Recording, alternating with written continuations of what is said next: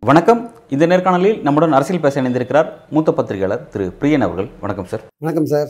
மல்லிகார்ஜுன கார்கே ஒரு முக்கியமான ஒரு விமர்சனத்தை முன் வச்சிருக்காரு என்ன சொல்கிறாருன்னா பிரதமர் மோடி வந்து செல்ஃபி பாயிண்ட்ஸ் வந்து ஆரம்பிச்சிருக்காரு எட்நூத்தி இருபது இடங்களில் செல்ஃபி பாயிண்ட்ஸ் வச்சு தன்னை ஃபோட்டோ எடுத்து பிரபலப்படுத்துற படுத்துறாரு. மக்கள் வந்து கடுமையான வறட்சியாலையும் வெள்ளத்தாலும் பாதிக்கப்பட்டிருக்காங்க. மக்களுக்கு வேணுங்கிற நிதியை கொடுக்காம வந்து அவர் வந்து இந்த மாதிரி தன்னை பிரபலப்படுத்துறதுக்கான ஒரு நடவடிக்கை ஈடுபடுறாரு. இது ரொம்ப கண்டிக்கத்தக்கதுன்னு சொல்லி சொல்லியிருக்காரு. அதை எப்படி பார்க்குறீங்க? இப்போ ரயில்வே ஸ்டேஷன்ஸ்லாம் வைக்கிறேன்னு சொல்கிறார் ஆக்சுவலாக அதாவது மோடி வந்து தன்னை ப்ரொஜெக்ட் பண்ணி கொள்றதுல வந்து எல்லா விதமான ஆயுதங்களையும் பயன்படுத்துவார் அவர். அந்த மாதிரி அதை ப்ரொஜெக்ட் பண்ண அவர் அதுக்கு அவருக்கு அந்த மிஷினரி கரெக்டாக இருக்குது இந்தியாவில் இருக்கிற நார்த் இந்தியா ஊடகங்கள்லாம் அவரை ப்ரொஜெக்ட் பண்ணுறதுல முக்கியத்துவம் பெறாங்க ஆக்சுவலாக ஒரு செய்தி நிறுவனம் அவரை ப்ரொஜெக்ட் பண்ணுறதுலே முக்கியமான வேலையாக கருதுது ஆக்சுவலாக தேசிய செய்தி நிறுவனம் ஒன்று ஸோ அதனால் அவருடைய அவருக்கு ஒர்க் பண்ணுற மிஷினரி அல்லது அவரே கூட ஒரு தன்னை வந்து எப்படி ப்ரொஜெக்ட் பண்ணணுன்ற திட்டமிட்டு அழகாக பண்ணிட்டு போகிறார் அதனால தான் இந்த அளவுக்கு வந்து ரெண்டாயிரத்தி பதினாலேருந்து மேலே வந்திருக்கார். அதோட ஒரு பகுதி தான் ரெண்டாயிரத்தி இருபத்தி நாலு நோக்கி போகும்போது இந்த செல்ஃபி பாயிண்ட் எடுக்கிறது போன்ற விஷயங்கள்லாம். இன்றைக்கி நீங்கள் பல மத்திய அரசு பள்ளிக்கூடங்கள் கல்லூரிகள் யூனிவர்சிட்டிலாம் பார்த்தீங்கன்னா மோடி படம் முன்னாடி இருக்கு ஆக்சுவலாக எல்லா இடத்துலையும் மோடி படத்தை முன்னாடி வச்சுருக்காங்க. பள்ளிக்கூடங்கள்லேருந்து ஆரம்பித்து மத்திய அரசோட பல்கலைக்கழகங்கள்லாம் போனீங்கன்னா மோடி படம் இல்லாத இடமே எதுவுமே கிடையாது.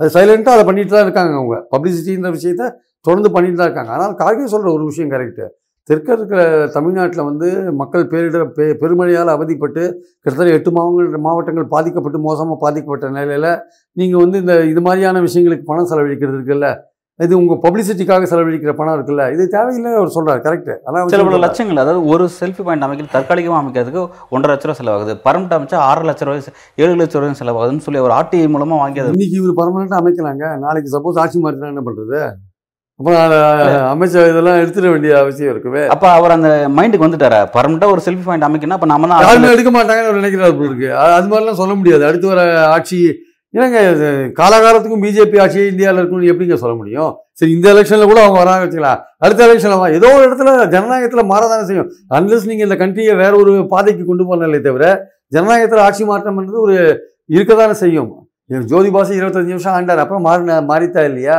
அந்த மாதிரி பல்வேறு கட்டங்களில் பல்வேறு இடங்களில் வந்து பல வருஷங்கள் ஆண்ட கட்சிகள் மாறதானே செய்யுது. அது இங்கேயும் காங்கிரஸ் அறுபது வருஷம் ஆண்டுது அப்புறம் மாறதானே செய்யுது. மாறதான் அதனால் மாற்றம் ஒன்றே மாறாதுன்ற மாதிரி மாறும். இது இந்த மாதிரியான செலவுகள் வந்து தேவையில்லாத ஒரு செலவுகள். நீங்கள் நூற்றறுபத்தாறு லட்சம் கோடி ரூபாய் இந்தியாவுக்கு கடன் வளர்த்து வச்சுருக்கீங்க நீங்கள் இங்கே த மாநிலங்கள் வந்து ரூபா கேட்டால் கொடுக்க மாட்டேன்றீங்க. அங்கே இருக்கிற நிர்மலா சீதாராமன் அவங்க அவங்க மக்களை சந்திக்கிறதே கிடையாது. எம்பி ஆகி அவங்க வந்து ராஜ்யசபா மூலமாக மந்திரி ஆகிட்டாங்க அவங்களுக்கு மக்களுடைய உணர்வுகள் தெரியுமா தெரியாதான் நமக்கு தெரியாது. இன்னைக்கு பேரிடரை நாங்கள் அறிவிக்க முடியாது. உன்னை உங்களை யார் பேரிடரை அறிவிக்க சொன்னது? பேரிடரை அறிவிக்கிறதுக்கு எந்த விதமான வழிகாட்டுதலும் இல்லை யாரும் கேட்கல. இதுக்கு முன்னாடி யாரும் பண்ணலை. நீ ஒத்துக்கலாம். உத்தரகண்டில் வந்து வெள்ளம் வந்தது ஆந்திராவில் வந்து புயல் வந்தது. அப்போல்லாம் நீங்கள் என்ன என்ன அனௌன்ஸ் பண்ணீங்க? என்ன அனௌன்ஸ் பண்ணீங்க? கலாமிட்டி ஆஃப் சிவியர் நேச்சர் அப்படின்னு அனௌன்ஸ் பண்ணீங்க. அதாவது வந்து ரொம்ப மோசமான பாதிப்புக்குள்ளான ஒரு பேரிடர் அப்படின்னு சொல்கிறீங்க கலாமிட்டி ஆஃப் சிவியர் நேச்சர் அப்படின்றீங்க. அப்போ கலாமிட்டி ஆஃப் சிவியர் நேச்சர்னு அனௌன்ஸ் பண்ணீங்கன்னா நேஷனல் டிசாஸ்டர் கண்டிஜென்சி ஃபண்ட்லேருந்து நீங்கள் பணம் கொடுக்கணும். இமிடியேட்டாக ஹண்ட்ரட் பர்சன்ட் ரிலீஃப் கொடுக்கணும். அதை நீங்கள் பண்ண மாட்டேன்றீங்க. அதை அதை பண்ணலாம்ல? பேரிடர்னு பண்ண முடியாது தேசிய பேரிடர்னு பண்ண முடியாது. இது பண்ணலாம்ல? அப்புறம் வந்து கலாமிட்டி ரிலீஃப் ஃபண்ட்லேருந்து பணம் கொடுக்கணும். அந்த ரிலீஃப் ஃபண்டுக்கு ஸ்டேட் கவர்மெண்ட் கான்ட்ரிபியூட் பண்ணுறாங்க அதுலேருந்து பணம் கொடுக்கணும். இதெல்லாம் இருக்கும்போது நீங்கள் அதை பண்ணாமல் நீங்கள் என்ன பண்ணுறீங்க ஸ்டேட் கவர்மெண்ட்டை குறை சொல்கிறீங்க அப்பா வீட்டு பணமான்னு கேட்குறீங்க உதயநிதி அப்பா வீட்டு பணமான்னு கேட்டான்றீங்க ரெண்டாயிரத்தி பதிமூணில் கேட்டாரே மோடி இது மாமா வீட்டு பணமான்னு கேட்டாரே. அப்போ உங்கள் நீங்கள் அப்போ உங்கள் நீங்கள் எங்கே இருந்தீங்க? ஜேஎன்யூவில் படிச்சிருந்தீங்களா? எங்கே இருந்தீங்க? தெரியாது இல்லையா? அதனால் நீங்கள் மக்களை சந்திக்காத மக்கள் உணர்வுகள் தெரியாத நீங்கள் பேசிட்டு இருக்கீங்க ஆக்சுவலாக ம அப்போ பேச்சு வழக்கில் அவர் பேசினார். எங்களுடைய உரிமை எங்களுக்கு பணம் கொடுக்கணும். அது இங்கே இருக்கிற ஒரு தமிழ் பத்திரிகை ஏதோ பிச்சை எடுக்கிற மாதிரி கார்ட்டூனை வேற போடுறான் இங்கே இருக்கிறவன். அது அவங்களுக்கு வந்து தமிழர்களையே கேவலப்படுத்துகிறாங்க நம்ம சாதாரண பேச்சு வழக்கில் உங்கள் அப்பா வீட்டு பணமாக கொடுக்க வேண்டியது தானே அப்படின்னா என் உரிமையை கேட்கணுன்ற பாயிண்ட் தான் வேற ஒன்றும் இல்லை. தமிழர்கள் நாங்கள் கான்ட்ரிபியூட் பண்ணுறோம் உங்களுக்கு. ஃபண்ட்ஸ் நாங்கள் கான்ட்ரிபியூட் பண்ணுறோம் எங்களுக்கு ஒரு பிரச்சனை வருது நீங்கள் பணத்தை கொடுங்க. உங்கள் கமிட்டி வந்து போயிட்டு பதினஞ்சு நாள் ஆச்சு ஒன்றுமே கொடுக்கல. நீங்கள் வெறுங்கையோட தூத்துக்குடி மக்களை வந்து பார்க்குறீங்க. அங்கே இருக்கிறவங்க திட்டுறானீங்க வெறுங்கையோட வந்த? வரும்போது நீங்கள் கமிட்டி வந்து பார்த்துட்டு போச்சு ஏதாவது கொடுக்க வேண்டியது தானே ரிலீஸ் பண்ணிட்டு வர வேண்டியது தானே உடனே இவங்க என்னென்னா அதை அரசியலாக பண்ணுறது ரெண்டாம் தேதி பிரைம் மினிஸ்டர் வராருல்ல அதுக்கு முதல் நாள் இரவு அனௌன்ஸ் பண்ணிட்டு பிரைம் மினிஸ்டர் வருவாரிங்க அது ஒரு அரசியல் மத்திய அரசு கொடுக்குற மாதிரி. ஸோ இந்த மாதிரி நீங்கள் அரசியலை கா கால்குலேட் பண்ணி ஒர்க் பண்ணும்பொழுது நீங்கள் உங்ககிட்ட ஒரு சின்சியாரிட்டி இல்லாத போது நீங்கள் எப்படி தமிழ்நாட்டு மக்கள் உங்களை ஆதரிப்பாங்க நீங்கள் எதிர்பார்க்குறீங்க? இப்போ இந்த மாதிரியான வாய்ப்புகளை பயன்படுத்தி கூட அவங்க கட்சி வளர்க்கறதுக்கான நடவடிக்கை கூட செய்ய மாட்டேங்கிறாங்களே ஏன்? நீங்க அரசியல் பண்ணுங்க. ஆனா வந்து எது எதுல அரசியல் பண்ணணும்னு இருக்குல்ல நீங்க வந்து ஒரு இழவு வீட்டுல போய் அரசியல் பண்ணலாமா நீங்க? இது வந்து ஒரு துக்க எவ்வளவு பேர் பாதிக்கப்பட்டிருக்காங்க இறந்திருக்காங்க. இந்த விஷயங்கள்ல நிவாரணம் கொடுத்து என்னப்பா ஆயிரம் கோடி வச்சு கமிட்டி வருதோ வருதோ அது அறிக்கை எப்போ கொடு- கொடுக்கட்டும். அது கொடுக்கும்போது அது ரெக்கமெண்ட் பண்ண ரெக்கமெண்ட் பண்ற பணத்துல இதை கழிச்சிட்டு மீதி நீங்க வாங்கிக்கோங்க. இம்மீடியட்டா வச்சுக்கோ ஆயிரம் கோடி. குஜராத்துக்கு அனௌன்ஸ் பண்ணீங்கல்ல ஆயிரம் கோடி அடுத்த நாளே அது மாதிரி தமிழ்நாட்டுக்கு பண்ண வேண்டியது தானே அதை பண்ணாத நீங்க வந்து பதினஞ்சு நாள் கழிச்சு கொடுத்தீங்கன்னா அண்ணாமலை என்ன சொல்றாருன்னா குஜராத் கேட்டது ஒன்பதாயிரம் கோடி ஆனா கொடுத்தது ஆயிரம் கோடி தான். அந்த மாதிரி வந்து எப்பவுமே வந்து அடுத்த நாளே அனௌன்ஸ் பண்ணீங்க. எங்களுக்கு வந்து ஏன் கொடுக்காத இருக்கீங்க பேரிடர் நிவாரண நிதி வந்து எங்களுக்கு வருஷம் வருஷம் கொடுக்கறது அது. அதில் சில கட்டுமானங்கள்லாம் செய்யணும். அது அது வ- வழக்கமா கொடுக்குற விஷயம். ஆனால் இது வந்து ஒரு பேரிடர் ஏற்பட்ட போது சென்ட்ரல் கவர்மெண்ட்டோட அசிஸ்டன்ஸ் அதை நீங்கள் உடனே கொடுக்க வேண்டியது தானே ஏன் கொடுக்கறதுக்கு டிலே பண்ணுறீங்க ஸ்டேட் கவர்மெண்ட்டிட்ட பணம் இருக்கிறதுனால அவங்க ஆறாயிரம் ரூபாய் எல்லாருக்கும் கொடுத்தாங்க நிவாரணம் பண்ணினாங்க அடுத்த கட்ட வேலையை பார்த்துட்டு போயிட்டே இருக்காங்க.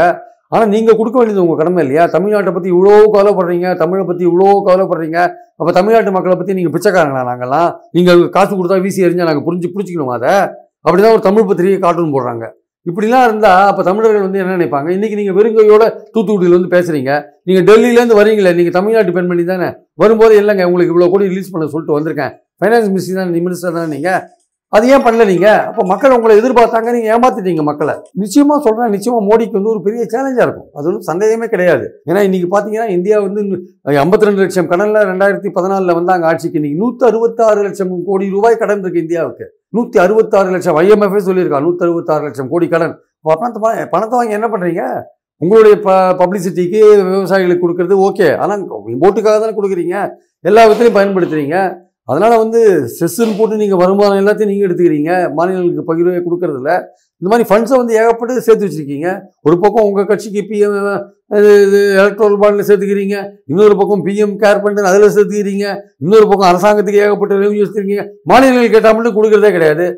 புயல் அடித்து பதினஞ்சு நாள் மறு பெருமழை பதிஞ்சு இருபது நாள் ஆகுது உங்கள் கமிட்டி வந்து போய் பதினஞ்சு நாள் ஆகுது இதுவரையும் ஒரு பைசா ரிலீஸ் பண்ணிருக்கீங்களா? தமிழ்நாட்டுக்கு? இந்த மாதிரி ஆட்டிடியூட் வச்சு எப்படி நிர்மலா சீதாராமன் தூத்துக்குடியில் வந்து வெறுங்கையோட வந்து மக்களை சந்திக்கிறாங்க? எப்படி வெறுங்கையோட மக்களை சந்திக்கிறாங்க நிர்மலா சீதாராமன்? வெறுங்கையோடு வந்த நிர்மலா சீதாராமன் விரக்தி விரக்தி அடைந்த தூத்துக்குடி மக்கள் அப்படிதான் சொல்லணும் ஆக்சுவலாக அதனால் பாயிண்ட் என்னன்னா வந்து இந்த விஷயங்களை வந்து இந்தியா கூட்டணி மக்கள்கிட்ட நெருக்கமாக கொண்டு போனாங்கன்னா மோடியோட இமேஜ் அதிகமாக இருக்கிறது உண்மை. ஆனால் அந்த இமேஜே கூட ஓரளவுக்கு உடைக்கிற அளவுக்கான விஷயத்தை வந்து இந்தியா கூட்டணி பண்ணலாம். ஆனால் இவர்களுக்குள் ஒரு மன சுத்தமான மன சுத்தமான மனசோடு கூடிய ஒற்றுமை தேவை. இவனை கவுக்கணும் அவனை கவுக்கணும் காங்கிரஸில் ராகுலை கவுக்கணும் இவன் வரக்கூடாது அவன் வரக்கூடாது இவனுக்கு ஒரு சீட் தான் கொடுக்கணும் அவனுக்கு ரெண்டு சீட் தான் கொடுக்கணும் அதெல்லாம் வெறும் ஃப்ராங்காக பேசுங்க. எது உண்மையான விஷயமோ அதை ஒத்துக்கோங்க. கசப்பான விஷயங்களையும் ஒற்றுக்கொண்டு நீங்கள் பொது எதிரியை வீழ்த்ததில் ஒற்றுமையாக இருந்தீங்கன்னா அந்த உங்கள் ஒற்றுமை மக்கள்கிட்ட பிரதிபலிச்சதுன்னா அந்த ஒற்றுமை மக்கள் உணர்ந்தாங்கன்னா நிச்சயமாக மோடி இமேஜை உடைக்கிற அளவுக்கு ஓட்டு போடுவாங்கன்றதுல எந்த சந்தேகமும் கிடையாது. ஓகே சார் இப்போ எனக்கு வந்து இதில் இருக்கிற ஒரு கேள்வி என்னென்னா பிரதமர் மோடியை வீழ்த்துவதற்கு பல்வேறு வாய்ப்புகள் பிரதமர் மோடியை கொடுத்துருக்காரு நம்ம சொல்லலாம். பல இஷ்யூஸில் நம்ம சொல்லலாம். பட் அதை வந்து இவங்க கரெக்டாக எடுத்துக்கிட்டாங்களா கையில் அப்படிங்கிற ஒரு கேள்வி ஒன்று இருக்குது ரெண்டாவது பிரதமர் மோடியை சேலஞ்ச் பண்ணக்கூடிய மாதிரியான விஷயங்கள் ஆரம்பத்தில் இந்திய கூட்டணி ஆக்டிவிட்டிஸ் இருந்துச்சு. ரெண்டாவது கூட்டம் கூட்டும்போது அவர் வந்து இதுவரையும் கூட்டப்படாத என்டிஏ கூட்டத்தை அவர் கூட்டாது அப்படிங்கிறத நம்ம பார்த்தோம். பட் இன்றைக்கே அது அது நழுவி போயிடுச்சு அப்படிங்கிறத நம்ம பார்க்குறோம். அப்போ இதெல்லாம் சரி செய்யணும்னா இவங்க எங்கே கான்சன்ட்ரேட் பண்ண வேண்டியது இருக்குது அப்படின்னு ஏன் என்ன கேட்டால் இந்தியா கூட்டணியில் நடக்கிற சில விஷயங்கள் இருக்குல்ல. அது நிதிஷ்குமார் விஷயங்களாகட்டும் இல்லை சனாதன விஷயங்களாகட்டும் இல்லை டாக்டர் செந்தில்குமார் பேசின விஷயங்களாகட்டும் இந்த மாதிரி பல்வேறு விஷயங்கள் இருக்குல்ல நடக்குதுல்ல. அதை வச்சுட்டு தானே இப்போ புதுக்கோட்டை அப்துல்லா பேசுகிற விஷயங்களாகட்டும் அதெல்லாம் வச்சுட்டு தானே இந்தியா கூட்டணியில் இருக்கிற மக்களை சந்த இந்த மற்ற கட்சிகளை வந்து சங்கடப்படுத்துகிறாங்க பிஜேபி திமுக பேசுகிறதும் வச்சு தானே சங்கடப்படுத்துகிறாங்க அதே மாதிரி பார்த்தீங்கன்னா வேறு பல விஷயங்களை வந்து இந்தியா கூட்டணியில் இருக்கிற கட்சிகளை எப்படி பிளவுபடுத்துவது? இப்போது இந்தியா கூட்டணியை பற்றி ரொம்ப அதிகமாக கவலைப்படுறது யாருன்னா பாஜக தான் கவலைப்படுறாங்க. அவங்க தான் வந்து இந்தியா கூட்டணியோட முக்கியமான பிஆர்ஓ யாருன்னு பார்த்தீங்கன்னா பாஜக தான் முக்கியமான பிஆர்ஓ ஏன்னா தெரியாத மக்களுக்கும் இந்தியா கூட்டணியே அது இந்தி கூ- நீங்க இந்தி கூட்டணினே வச்சுக்கோங்க சார். ஓகே. நீங்க இந்தி கூட்டணின்னு வச்சுருந்தா கூட இது அந்த அடி வடநாட்டுல இருக்கிற அடித்தட்டு மக்களுக்கு ஒரு பிடிக்கிற ஒரு விஷயமா தான் போகும். ஏன்னா இந்தியின் பேர் வச்சிருக்குல்ல. இந்தி அவங்களுக்கு பிடிச்ச மொழி தானே. அப்ப நீங்க இந்தி கூட்டணின்னு சொன்னாலும் சரி அதை இந்தியா கூட்டணின்னு சொன்னாலும் சரி பாஜக தான் வந்து இந்தியா கூட்டணியோட சிறந்த பிஆர்ஓ தெரியாத மக்களுக்கு கூட இந்தியா கூட்டணியை பத்தியும் இந்தி கூட்டணியை பத்தியும் அழகா கொண்டு போய் சேர்க்கிறேன். அவங்க தான் கான்ட்ரவர்ஷியலா சேர்க்கறது சேர்த்தா கூட ஓகே ஒரு இப்படி ஒரு விஷயம் இருக்கு அப்படின்னு கொண்டு சேர்க்கிறேன் அவங்க தான்.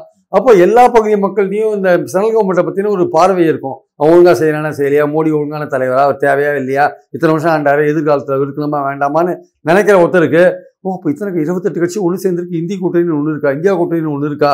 அப்படின்னு தெரியாத மக்களுக்கும் நீங்கள் பேசுறது மூலமாக போய் சேர்றதில்ல பாஜக பேசுறது தான் மீடியா காத்துட்டு இருக்குல்ல உலகம் முழுக்க பரப்புறதுக்கு அப்போ பாஜக இந்தி கூட்டணியை பற்றியோ அவங்க பார்வையில் இந்தி கூட்டணி இல்லை இந்தியா கூட்டணியை பற்றி பேசினா அதெல்லாம் வந்து மக்கள்கிட்ட வந்து இந்தியா கூட்டணி இந்தி கூட்டணியை பற்றி கொண்டு சேர்க்கிற வேலையை பாஜகவே செய்கிறாங்க அது நல்ல விஷயம்தான். அவங்க விமர்சனம் பண்ண பண்ண என்ன ஆகும்னா இந்தியா கூட்டணியில் தங்கள் தவறுகளை திரு- திருத்திக் கொள்வார்கள். நீங்கள் பாயிண்ட் அவுட் பண்ணீங்க அவங்க திருத்திப்பாங்க. நீங்கள் அது அவங்க தப்பு தப்புன்னு சுட்டி காட்டி அவங்களோட செல்வாக்கை குறைக்கணும்னு நினைக்கிறீங்க.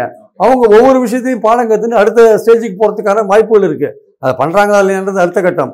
பாஜக வந்து இந்தியா கூட்டணிக்கு ஒரு நல்ல பிஆர்ஓவாக இருக்குன்றது என்னுடைய கருத்து அது ஆக்சுவலாக என்னுடைய பாயிண்ட் என்னென்னா வந்து இந்த இந்தியா கூட்டணியை கட்டமைக்கிறதுல வந்து பிரதமர் நீங்கள் சொன்ன மாதிரி பலவிதமான தவறுகளை செஞ்சுருக்கார்.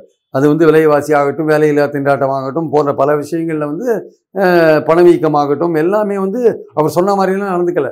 டாலர் எல்லாம் அமெரிக்க டாலருக்கு ஈடாக இந்திய பணம் இருக்குன்னார். இன்றைக்கி அப்படிலாம் இல்லை. அவர் வந்தபோது எழுபது ரூபாய் இன்றைக்கி எண்பத்தி மூணு ரூபாய்க்கு வந்துருச்சு கிட்டத்தட்ட. அதனால் வந்து நம்மளுடைய பணமதிப்பு வந்து யாரும் இவங்களை கேட்டால் நான் இந்திய உலகத்திலேயே மூணாவது எக்கானமின்னு சொல்லிட்டு இருக்காங்க. இந்த மாதிரி பொருளாதார ரீதியிலையும் சரி அரசியல் ரீதியாகவும் சரி வேறு தொழில் ரீதியாகவும் சரி அல்லது வந்து பிரச்சனைகள் போ- மூலமாகவும் சரி இந்த அரசாங்கத்தை நோக்கி வைக்கக்கூடிய விமர்சனங்கள் பல இருக்கின்றன. அதை கட்டுப்பாடாக ஒரு ஒற்றுமையாக மக்கள்கிட்ட கொண்டு போனாங்கன்னா இந்தியா கூட்டணிக்கு வாய்ப்பு இருக்குது ஒற்றுமையாக இல்லை நாங்கள் எங்களுக்குள்ளேயே இதை ஒருத்தர் கால ஒருத்தர் பிடிச்சி இழுக்கிறதுக்கான முயற்சியில் இறங்குவோம் அப்படின்னு ஆரம்பிச்சிங்கன்னா உங்களுக்கு வந்து காங்கிரஸுக்கு ஒன்றும் பிரச்சனை கிடையாது. இன்னைக்கு இருக்கும் நாளைக்கு இருக்கும் ஐம்பது வருஷம் கழிச்சும் இருக்கும்.